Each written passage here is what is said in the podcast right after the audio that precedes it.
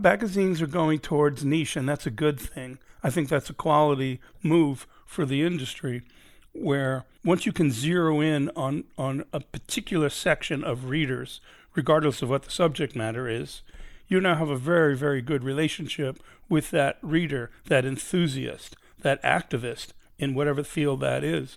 And then that should, done properly, equate to a very lucrative operation.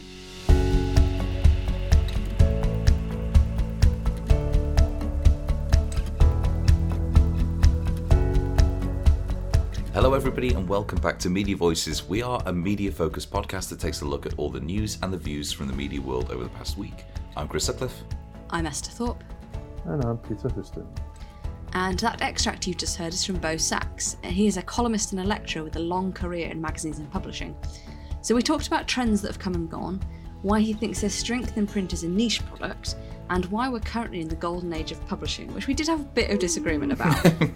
um, he actually publishes the longest running e newsletter in the world as well, so I did also have to ask him what he makes of the current rush back to newsletters. Fantastic. Yay, Bo!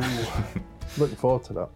Well, before that, and actually even before we get to our news roundup, we do want to talk about an upcoming conversations episode that we've got. So I spoke to Eurosport and Pod Install to find out what it takes to make great evergreen content into audio content. This Wednesday, please do listen out for that because it contains a fascinating case study in how Eurosport has turned a lot of its old content into something new and fresh in audio. But before that, Peter, you have written this headline, I imagine. But just just as a bit of a, uh, I suppose, a pressy for the audience, the New York-based hedge fund Alden Global Capital, known for, is it known for anything else other than buying up newspaper chains and then just cutting costs? Is it known for anything else? Only I've ever heard of it. So it got shareholder approval for its $633 million bid to acquire the Tribune publishing newspaper chain, which includes the Chicago Tribune, the Baltimore Sun, and the New York Daily News. This, um, this is going to sound really stupid. That's not a lot of money. Mm, Let's get I you. wouldn't mind it. but the yeah, I know what you mean. But I, oh God, the, the the reaction I saw to this online was 100% negative. I have God, th- this just to me feels like it was an, an inevitability. It was mooted a long time ago, and people were in outrage when it was even proposed. So, what is what effect is this likely to have on local publishing in the US? The same effect that has been sort of snowballing through the US for Mhm. years. I mean, I, I, I think you know maybe before we get into this, we should talk about why it matters because some people are going to be saying, "Well, why do I care about the Baltimore Sun? Um, if I'm in England or Scotland or Germany or whatever." But I think that it's that that underlying principle that's ra- rapacious capitalism striking again. Yeah, And media plurality about to take a hit. Well, exactly. It's the idea that um, the focus for these papers now is not uh, is not holding people to account. It's profit, pure profit. Um, And okay, just to play devil's avocado, you could we have we constantly get comment from people who say, well, in fact, you can't do the latter without the former. Newspapers have to make a profit in order to be able to hold the powerful to account, which that's is true. But but here's the point with this, and this is the bit I think people miss. People think these papers are unprofitable. They're not.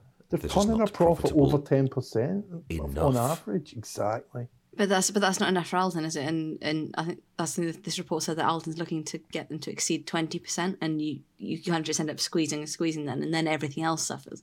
Exactly.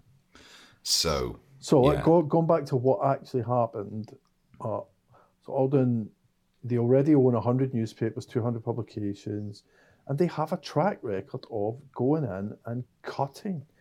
You know, they consolidate, they sell real estate, although apparently there's not a lot of real estate left at this this group that they bought, which is maybe why it's only 633 million and stuff. Well, land's the one thing they're not making any more of, right? you know that uh, one of the things that you know one of the things that's in this report is okay everyone that buys something consolidates the staffing that's what happened when future bought ti mm. and when you know when other what was the other one in the states was it meredith bought i can't remember who they bought, but there was consolidation, right? Yeah. Yeah, you know, your, your HR, your finance stuff, you, you've got a lot of duplicates Exactly. that, that end up being cut down. Yeah. These guys cut 75% of the staff at Papers in a six year period. That's unreal. As you know, that's reported by the union. So we're not talking, uh, you know, a, a light trim here. we're talking decimation. And I think that's why We're not you- talking decimation. We're talking way worse than decimation. that's why you're seeing the the the negative response that you're seeing on your timeline. Yeah. Well, ahead of it, what was it? Was it Pro- Project Mayhem, which is an amazing name for that? Saw journalists on Tribune titles desperately looking for potential buyers who are more likely to embrace the public-minded aspirations of journalism.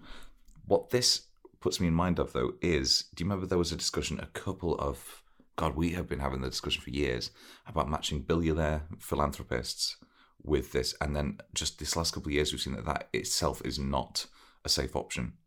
So this Alden thing sound, sounded like an inevitability, just in the worst possible way.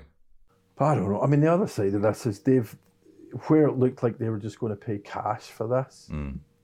They've actually there's a deal written into the deal. They can they can borrow as much as half of the deal price, which just makes it even worse because then they end up servicing the debt, and that that hasn't happened in the UK in uh, in the sense of newspapers, but it's happened in magazine publishing.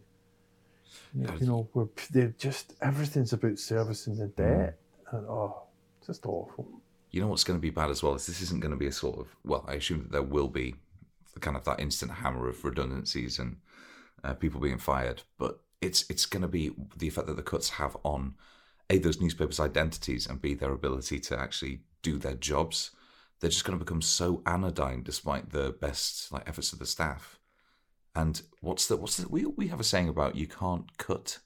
You can't it? cut your way to profitability, but but they're, they're, they're already profitable. That's that's Hmm. the thing, and I think it it's going to make them yes, it'll make them more profitable in the short term, but in the long term, it's going to be really really damaging. But Alden don't give a shit. No, No. because that's This- the point. You can cut your way to short-term profitability.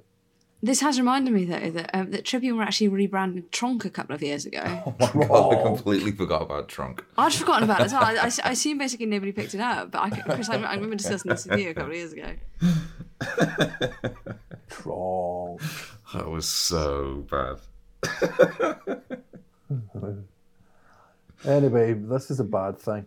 Uh, I think media voices can can settle on the idea that this is a bad thing. Unequivocally a bad thing, yes. I mean, okay, so looking for a looking for a positive. What what's the business model? In the next three minutes, let's solve the regional local we're newspaper going to do, we're going to armchair model. CEO the US local news market. Any Okay. local news market, though, it's the same problem. I mean, th- there is there is some interesting stuff starting to go on in the like it's starting to pick up again in the US local news market. So I mean, Axios are one of the examples of this where they've actually they they're kind of I mean they obviously they're doing it as a newsletter, but they're, they're taking the kind of newsletter led approach where they've got a couple of reporters who produce a, a local newsletter, and I I think that they're they're onto something because they they don't normally take bets on things that don't work out. And I'm going to be quite interested to see where that goes in the next couple of years. Because if, if, if they nail it, that's act- the the model they've they've proposed is one that could actually they could scale out to the rest of the US very very quickly. That's one of the reasons they've done it. Um, and also, I think yeah, a lot of the work that the Google News Initiative has done with local news and the Compass project and things in, in the US, like that there is there is still potential in local news. There is still a lot that could be done, and I think that there are a fair few places that are starting to recognise that and starting to pick back up on it. Yeah, didn't we include something? We've we've included a couple of case studies lately in our newsletter, which you can get by going to voices.media and signing up. Um, but yeah, I think that a lot of the idea is that the US local news titles focus on service journalism of the sort of the most literal sense, and the ones who are doubling down on that are the ones that are really succeeding. Obviously, you can't do that if you if you're having costs just stripped away. But I like the idea that it's you know they they act as a sort of community hub as much as they do a sort of news dissemination service. Yeah, and and, and they, like they've had a lot of lessons to learn over the last couple of years. It's the same lessons that you know, they've had to learn in the UK that actually that you can't cover national news in the same way if you're a local news title, and that you're much better doubling down on like properly local coverage. even if you don't get the clicks. That's the point, isn't it? It's it's understanding that you can't do it at scale, mm. but you know, by definition. I think the Axios thing is interesting, but are they not now in talks with Springer? Axel Springer, yeah. That's a that's an interesting one. That. I think that makes sense for both parties. That uh, talking about inevitability, so I think that as soon as that was mooted, that was going to go through. Anyway, that's Isn't, isn't, isn't, isn't Insider and Axios banging up against each other there? well, presumably, yeah, but there won't be. Uh, I think Axios has a differentiation just in terms of actually who's doing it, and it's sort of relatively. It's got a different distribution channel for most of its stuff. Anyway, we didn't really solve that there, guys. I'm Yeah, we did. We, we suggest that if you if you want to succeed in US local news, move to the Nordic countries. Okay, start start a Facebook private group. and now news in brief. Snap. Do you remember Snap? mm-hmm. They've debuted a number of new products, including augmented reality lenses. I think I've read this story months ago, or even years ago. Didn't they have augmented reality lenses years ago? No, they, so they had filters. Augmented, they they, had, had- like AR filters and stuff. they had cir- the circular glasses that did like the circular video. Yeah. Uh, the spectacles. so it's it's the spectacles that have got this AR update now. Anyway, um, they're going to build these augmented reality lenses using Snapchat's developer tools. The platform has announced that they have, get this, mm. 500 million monthly active users. I had completely forgotten about Snapchat. It's been hit hard by Apple's Facebook, iOS. Yeah. well, and Facebook shamelessly copying every single Yeah, feature that's true. they have. But I think they're actually doing better than people expected. And Spotify is having a push to make podcasts more accessible by launching an automatic podcast transcription Oh, feature. Hold it, Peter, hold it. so the feature's rolling out in beta over the coming weeks, and Spotify have said that they eventually want to have transcripts for all podcasts on Spotify. Go. Well, one, that is the most boring thing on the planet. Two, has anyone ever actually read? I mean, I know we have an AI generated transcript. Forget, forget the fact that I am Scottish and AI has a major, major problem with me. Hmm. But even just with people that have boring accents, Yeah. You know, a, a lot, a lot of it's things like punctuation, where it just it, it, it can't get the punctuation right, so you just end up with Yeah. just this this complete like ham of words. I think a lot of them are certainly better than they were. Well, I'm Accessibility. obviously impressed by some of them, but it's not there yet. I think ex- accessibility is quite important here. In Yeah. that, in that, the- you know, the bigger podcasts get, the the more people are going to want to listen to them, and, and accessibility is really important. I think it's is this not better than nothing? No. It's not. No, seriously, it's not. Because some of these transcripts make no sense whatsoever when you try and read them back. Well, mm. I don't Also, know. okay, I'll, I'll see your accessibility issue and I'll raise you diversity. Oh, yeah. Because Did you what- read that? Did you read that piece earlier in the week about celebs just monopolizing the podcast space now? Yeah, it's awful. And what you got, all you're going to end up with is pe- these anodyne. Second time we've used that this episode. Ding. Anodyne podcasts with people that speak in a way that the AI can understand and transcribe what they say. And that'd be boring as shit. So, bollocks to Spotify's auto transcript, I say. And by the way, we have all of our interviews. We've got transcripts on the website. no, we, we, Yeah. we do because accessibility is important. Um, but we've got the correct transcripts, which Rachel uh, is very lovely and does for us every week. um, so yeah, they're on our website, voices.media slash transcripts.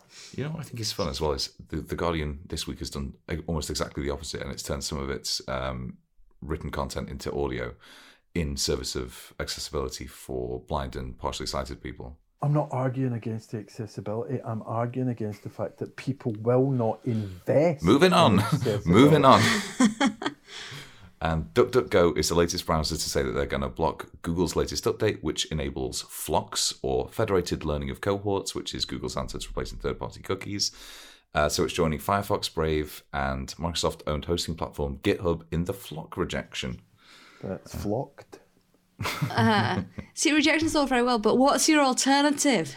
Yeah. Exactly. Can we also actually that's that's reminding me? Can we also take a uh, a minute to just pay respects to Microsoft Internet Explorer, which is finally being retired next year? Uh, more positive news. Future has announced that it's acquiring the US edition of Marie Claire. These guys are on an absolute tear. Uh, it already publishes the uh, Marie Claire in the UK because of its TI acquisition, TI Media acquisition. Um, there's a big. this is everything with Future these days comes back to e-commerce. There's a big e-commerce play on Marie Claire, um, and uh, you know, again, another smart move from Future. Yeah, I was reading apparently that they they end up making about fifty percent of their revenues in the US, so they basically just want to take a bigger share of the market over there. Didn't they try? Didn't they try and get into the US before and it didn't work? I'm sure when they scaled back, they had to shut down a lot of. U- Yeah, that sounds about that sounds right to me. But you know what? At least this has the synergy between the titles, and it does offer them that kind of e-commerce opportunity, which they are hammering so hard. And Axel Springer and Facebook have agreed on a quote global cooperation deal where content from the publisher will be featured on Facebook's news product. Um, CEO Mathias Döpfner has said that the relationship between content providers and platforms has now become fairer and more predictable for both sides. Predictably. Bullshit. says Bullshit. predictably. Uh, content from Springer's German titles Bild, Welt, Business Insider, and Computer Bild will be distributed in Facebook News at its German launch. And actually, this is quite significant because quite a few German publishers have been holding out. And now, now Axel Springer have basically been like, yeah, cool. Um, Facebook have got quite a good in into the German market. it's all right right if you're big and you can negotiate those kind of deals. It's the small people that get screwed. And AT&T and Discovery Inc. have announced a deal which would see Warner Media spun off and combined with Discovery in a new standalone media company. Um, the fact that they have spun off their sort of media holdings means that I think I, I think we said it in the newsletter this week. This is the, the death of vertical integration. The idea that you can succeed by owning content creation and content distribution channels. The the numbers in these deals are just insane. Ben Ben Thompson's I think we linked to that from the newsletter. Ben Thompson's take on this is really interesting. It's stratechery. Mm. You know, where he's basically trying to separate the the idea of distribution, which is the AT and T type side of it, with the actual demand driven content side of it. It's mm. v- well worth reading that. You're all, you always get the TikTok, and Oh. honestly, we no longer have plausible deniability Oh, I to know. deny that you love TikTok. I actually almost signed up for TikTok um, because of this this uh, fitness person who just made me feel really happy. Uh, TikTok has launched a hashtag fact check your feed campaign to support media literacy. Yeah, you know what? We say it every time this comes up. We need an old person media literacy hashtag, um, on, and not probably on TikTok. Uh, anyway, TikTok has an issue, as all the platforms do, with vaccine misinformation. Um, and the hashtag is to try and help people. Well, the campaign is to try and help people on TikTok have the skills they need to critically engage with the content. Amen to that. And we're going to talk about the BBC again at some point. We just think that everything is a bit too fresh at the moment. And frankly, it's hard to sort of wrap our heads around the rampant hypocrisy of those criticising the BBC, but also the implications this is going to have for the BBC. So we're going to take a little bit of time and we'll probably talk about it next week. I was just going to say I can't do rapacious capitalism and rampant hypocrisy in the same episode.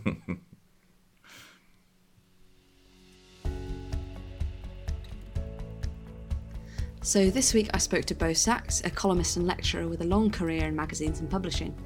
I started by asking him how he got to where he is now as a consultant and what his background is in the publishing world. Serendipity has gotten me where I am. uh, truthfully, I've been in the right place at the right time, having nothing to do with talent. Um, but I started a newspaper when I was 19 years old, um, not knowing how tough a weekly newspaper is. Um, but we did it for a few years, and uh, from that, it parlayed into starting High Times magazine, uh, which was a very controversial subject. Uh, back in the 70s, we started High Times in 1974. And again, serendipity, I didn't know anything about publishing a magazine. Uh, so every one of us learned on the job. We made it up as we went along. Um, there were rules, but we didn't know what they were, so we didn't follow any. Um, and after that, I worked for um, other major corporations, uh, Ziff Davis, um, which is a good one to mention. You ask about how my career grew. Um, by this time in my career, I was very excellent in the production of magazines, manufacturing.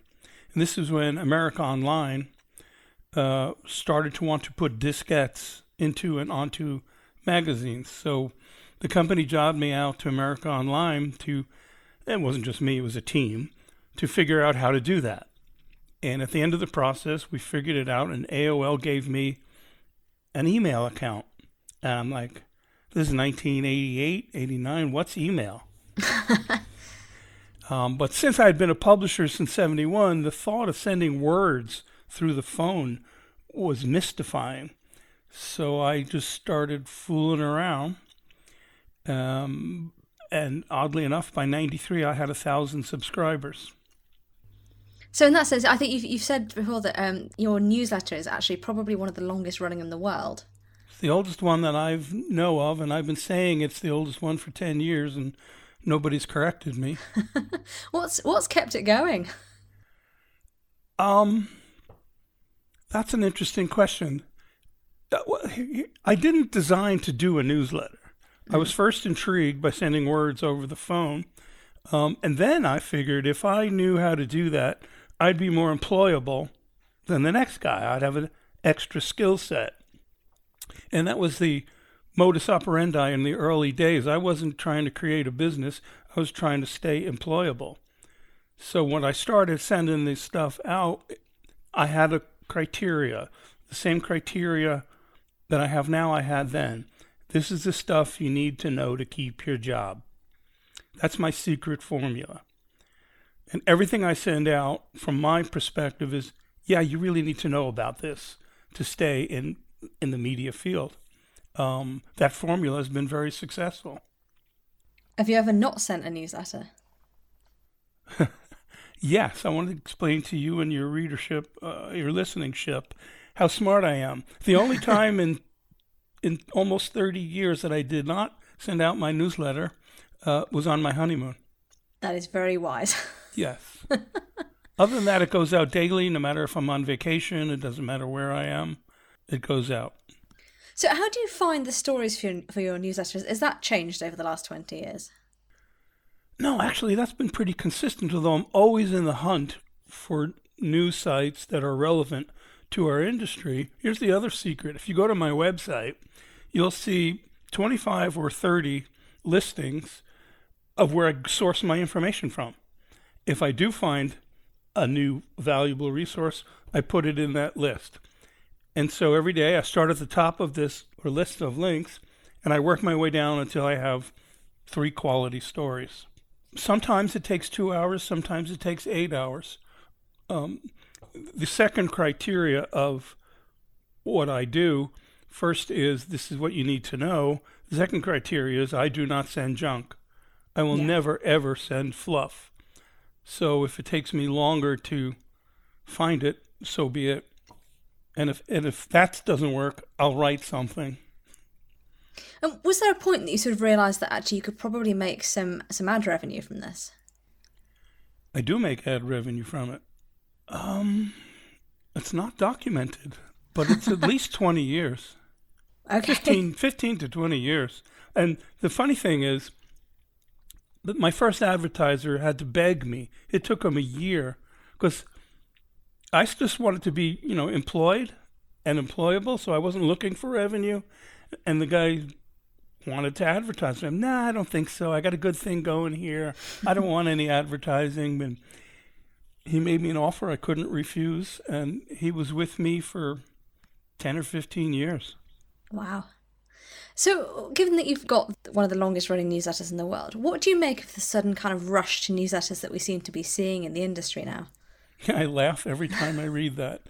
Um, yeah, it's it's it's it's a mystery to me that people have discovered newsletters, and it's sort of the difference between push and pull. If you have a website or even a newsstand, people stumble upon your product. If you sell a subscription, or in my case, you sign up for the newsletter, I'm pushing it out to you.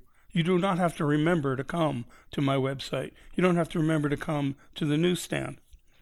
And so long as you produce quality work, people let you in. I mean, that in a way was one of the early promises of platforms is that if you put your content on there, you push it to people. But then platforms almost turned that into a, a pull relationship, didn't they? That you had to then try and, well, you had to pay to reach people, which just seems, well, it's pretty scandalous in my opinion. but there we are. Agreed. Over your career, you must have seen quite a lot of trends sort of come and go. So uh, things like the move to subscriptions, newsletters, reader revenue, are, are things like that new, or have they been and gone before? Uh, they've oh there's there's nothing we're doing today that's different not, except for the platforms except for the substrates. And i've always been substrate indifferent whatever the reader wants that's what i'm going to deliver.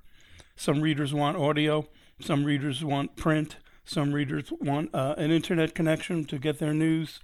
Um, fine we have to deliver what they want and everybody's different and I would make a case that today there was a time when every magazine publisher had pretty much the same business model as any other magazine publisher. I think you're going to find today that there's no two magazines or media companies that have the same business plan. They're all different. Doesn't that make it quite difficult to define what is a publisher? Because you get publishers today that you know they'll make money from um, e-commerce or, or or sort of all these other things. So so what actually makes a, a publisher now? There there there is no clear definition anymore. You know, we used to be in the magazine business. I used to be in the magazine business. Now they call it magazine media. What is that? It's nothing. Here's the, the lowest common denominator that I can make is that we sell words and thought for a profit. I'm indifferent on how we distribute it. I suppose I've, I've seen some um, I've seen some publishers launch sort of quote magazines on Instagram, and that's I mean that then just gets to say so that's just pictures. Yeah, I mean if but the thing is, if you want to call it a magazine, so be it. As long as you can get your readers to understand what who you are and what you are and what your identity is, fine. I'm um, talking of magazines. Print is something that you comment on a lot in your newsletters. Is print going to have a resurgence, or is it resigned to becoming a niche product? It's interesting the way you phrase that. Resigned to a niche product. I object. I don't find I don't find niche as belittling. Um, yeah, magazines are going towards niche, and that's a good thing. I think that's a quality move for the industry, where once you can zero in on on a particular section of readers, regardless of what the subject matter is, you now have a very, very good relationship with that reader, that enthusiast, that activist in whatever field that is. And then that should, done properly, equate to a very lucrative operation. So small is good. I suppose that if you're a print or like a print news magazine or a newspaper publisher that sort of you know the 60s and 70s when when print was was huge and you were selling millions of copies you you might see it as kind of being resigned to Yes, I suppose it's making making money in a different kind of way, but de- definitely not the the millions and millions of pounds you were before. No, it's all, life's about perspective. Um, if you perspe- when I worked at McCall's magazine, we had a six and a half million circulation. We had um, half a dozen titles with which were over a million circulation. So, yeah, that's true. Um, and there there was large circ then, but you either flow with the river or you drown. So um, I'm actually, again, indifferent as to, well, I once had a big circulation magazine, you know, woe to my industry. no, Get out there and fight. Make it right. Produce quality material. Um, and kind of related to that, you, you said, um, I think it was just before the pandemic struck at the end of 2019, um, you said that this is the new golden age of publishing. Um, and I know nobody could have really foreseen the pandemic, but do you still believe two years later that this is actually the golden age, or has COVID sort of dented that a little bit? Not at all. I think COVID accelerated wherever the magazine industry was going. It's accelerated it by five or ten years. Really? We're doing things we never dreamed about doing before. Um, new platforms come out every day that facilitate communication. Taking the broad range of what publishing is, but if you go back to what I said, distributing thought and words for a profit, there's never been a better time to be in publishing. But is it then a golden age for publishers? Because related to that, like anybody can publish. You know, I, I can go on Instagram or TikTok or or I can create a website and publish anything I want. But if you're then a professional publisher, that presents some challenges. Um, I don't think I agree with you. I was not a professional publisher when I started High Times. I didn't know what I was doing. We were remarkably successful. Just because you're not a professional doesn't mean you don't have a good idea and a good business plan and the cap- capability to make revenue. And that's the thing. There's there's millions of Instagrammers. How many are true influencers making money? Not a lot. but they're out there and they're were inexperienced until they got their message down. Now they're the professionals. Yes, I, I suppose in that sense, publishing's been democratized. Yeah. You no longer need to own the press.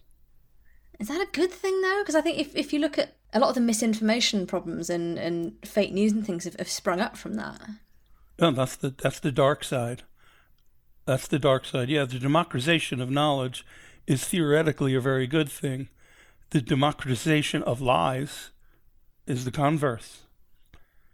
And there's no cure for that. Certainly not on the horizon. It's something we're all going to have to grapple with. Because you, you can get very, very rich from peddling lies, essentially, which is. Um... Take, take the publisher, any publisher you want. Um, I'll name no names, but some huge corporations are peddling lies and making a fortune. And I used to think that quality will out and win in the end of the day, but I would suggest that those readers or listeners or watchers who are watching the lies believe that it's quality, which is scary. It's difficult to see where, where that'll end up. Like there almost doesn't seem to be a, a good resolution to it. It has to be legislated, and I don't know a single government in the world that has the sensibility to know how to legislate it. Well, the, the US is having a good attempt, but I don't know how successful it'll be. I don't know. I, I'm I'm uh, at a crossroads where you know I'm incredibly positive about the industry. Yes, I think it's the next golden age, and that following right behind us is all this bad concepts, bad material, greed, lies, uh, distribution of, of you know crazy ideas. Um, and a lot of publishers, uh, going back to some of the opportunities, a lot of publishers are eyeing up podcasts. Um, but what do you think the next sort of big thing will be in publishing? And I think perhaps slightly more importantly, where would you put your bets if you were a publisher now? I am a publisher. if you if you were working at a, a, a no, big publishing house. um, no, the, the, the, the, clearly what everybody needs now and what most people, large or small, even companies of two or three people, circul- circulations of 5,000 or 500,000 is diversity. Diversity of platforms is the only sensible path. You ask me what's the next big thing? I have no idea. But I do know that every six months there is a new thing. So you got to keep your eye on the horizon um, Clubhouse is a big thing now. People are very enthusiastic about Clubhouse or, or Substack. Constantly move the ball, constantly stay ahead. If you're stagnant, you're dead. How do you balance that though with the potential pitfalls of, um, I, I, suppose it's called shiny new object syndrome, where you then jump on every new trend, even though it might only last a couple of months? I think there's a difference between trend analysis and um, staying true to your vision. So, whatever your particular niche is, if you can define it and understand that this is what your readers want, then I don't think you need to go after every shiny new object, just the ones that will resonate with your readership, your listenership, your viewership. I suppose, yeah, you're still using email, even though that was declared dead sort of 10, 15 years ago. Yeah. You know, it's odd that I'm still on AOL, but I've trained the world to be able to reach me on an AOL account, and that's why I still keep it. um, so, have you got any examples of sort of publishers or, or individual creators you think are, are really doing well in, in today's environment? Um, the Economist, of course, is doing well. The Wall Street Journal is doing gangbusters. Look at the New York Times. They're on their way to 10 million subscribers. Who would have ever thought the New York Times would have 10 million digital subscribers? It's staggering. They make more money now in digital than they do in print, and good for them. Well, I, I saw um, the other week there uh, there were people saying that that's slowing down, but I, I, surely you get to the stage where there's just not anybody else who will subscribe. I'm I, yeah, I, I read that too or heard that. I'm not concerned that it's slowing down. They're at seven, I think seven and a half million now. Their goal is 10 million by 2025. I'll bet you that they make that goal in 2025, if not before. You know, and, and a lot depends on what's happening in the world. Um, I believe the pandemic has trained a new generation of readers to become subscribers beyond the New York Times, everywhere. We have spent a year training them to pay for for thought and word, and they're going to do so. They're not going to. That's. I don't think that's something they're going to unlearn. Yeah.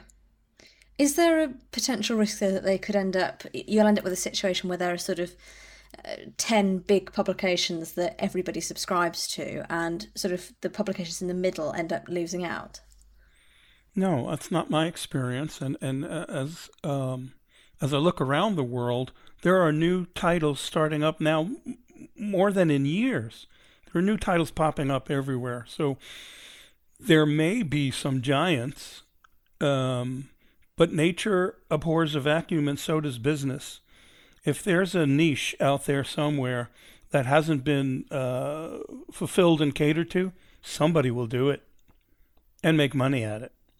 I love your optimism. it's part of who I am. And the last question we ask all our guests is what is the last thing you read or saw which really affected you? um, the last thing I read was the history of the Celts. And, okay. Um, I was fascinated by it, and so in you know in a big way, I was uh, I was moved by the, the the journey and the history. It was quite a fantastic read.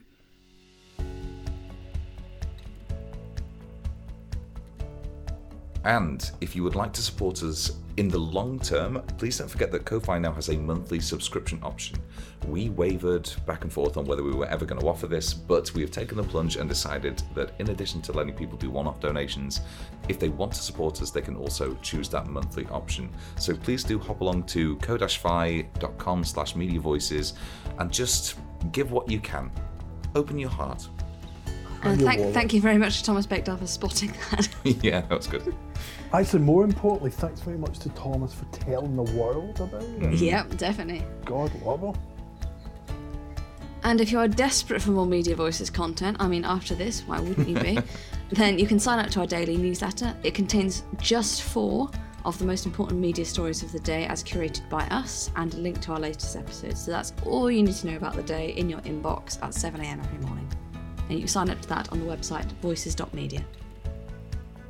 And after our awards this year, we had this little get together, uh, little Zoom get together, and we've decided we're going to do it again. Publisher Podcast Insiders Meetup. Uh, it's this Wednesday. Uh, that's the 26th of May, in case you're listening on catch up. Uh, don't vote on any of the competitions if it's on catch up. Uh, it's uh, Wednesday, 26th of May, 4 pm. BST, Brit, is that British summertime? It Yeah. is. come and chat about podcasting with us. Also, this Wednesday, please do look out for our upcoming Conversations episode with Eurosport and Pod Install talk about how you can make your content evergreen through audio. But until next week, when we're going to be back with a fantastic guest and another look through the, wi- the wild and crazy world of media, thank you very much for listening and goodbye. Bye. Ta ta.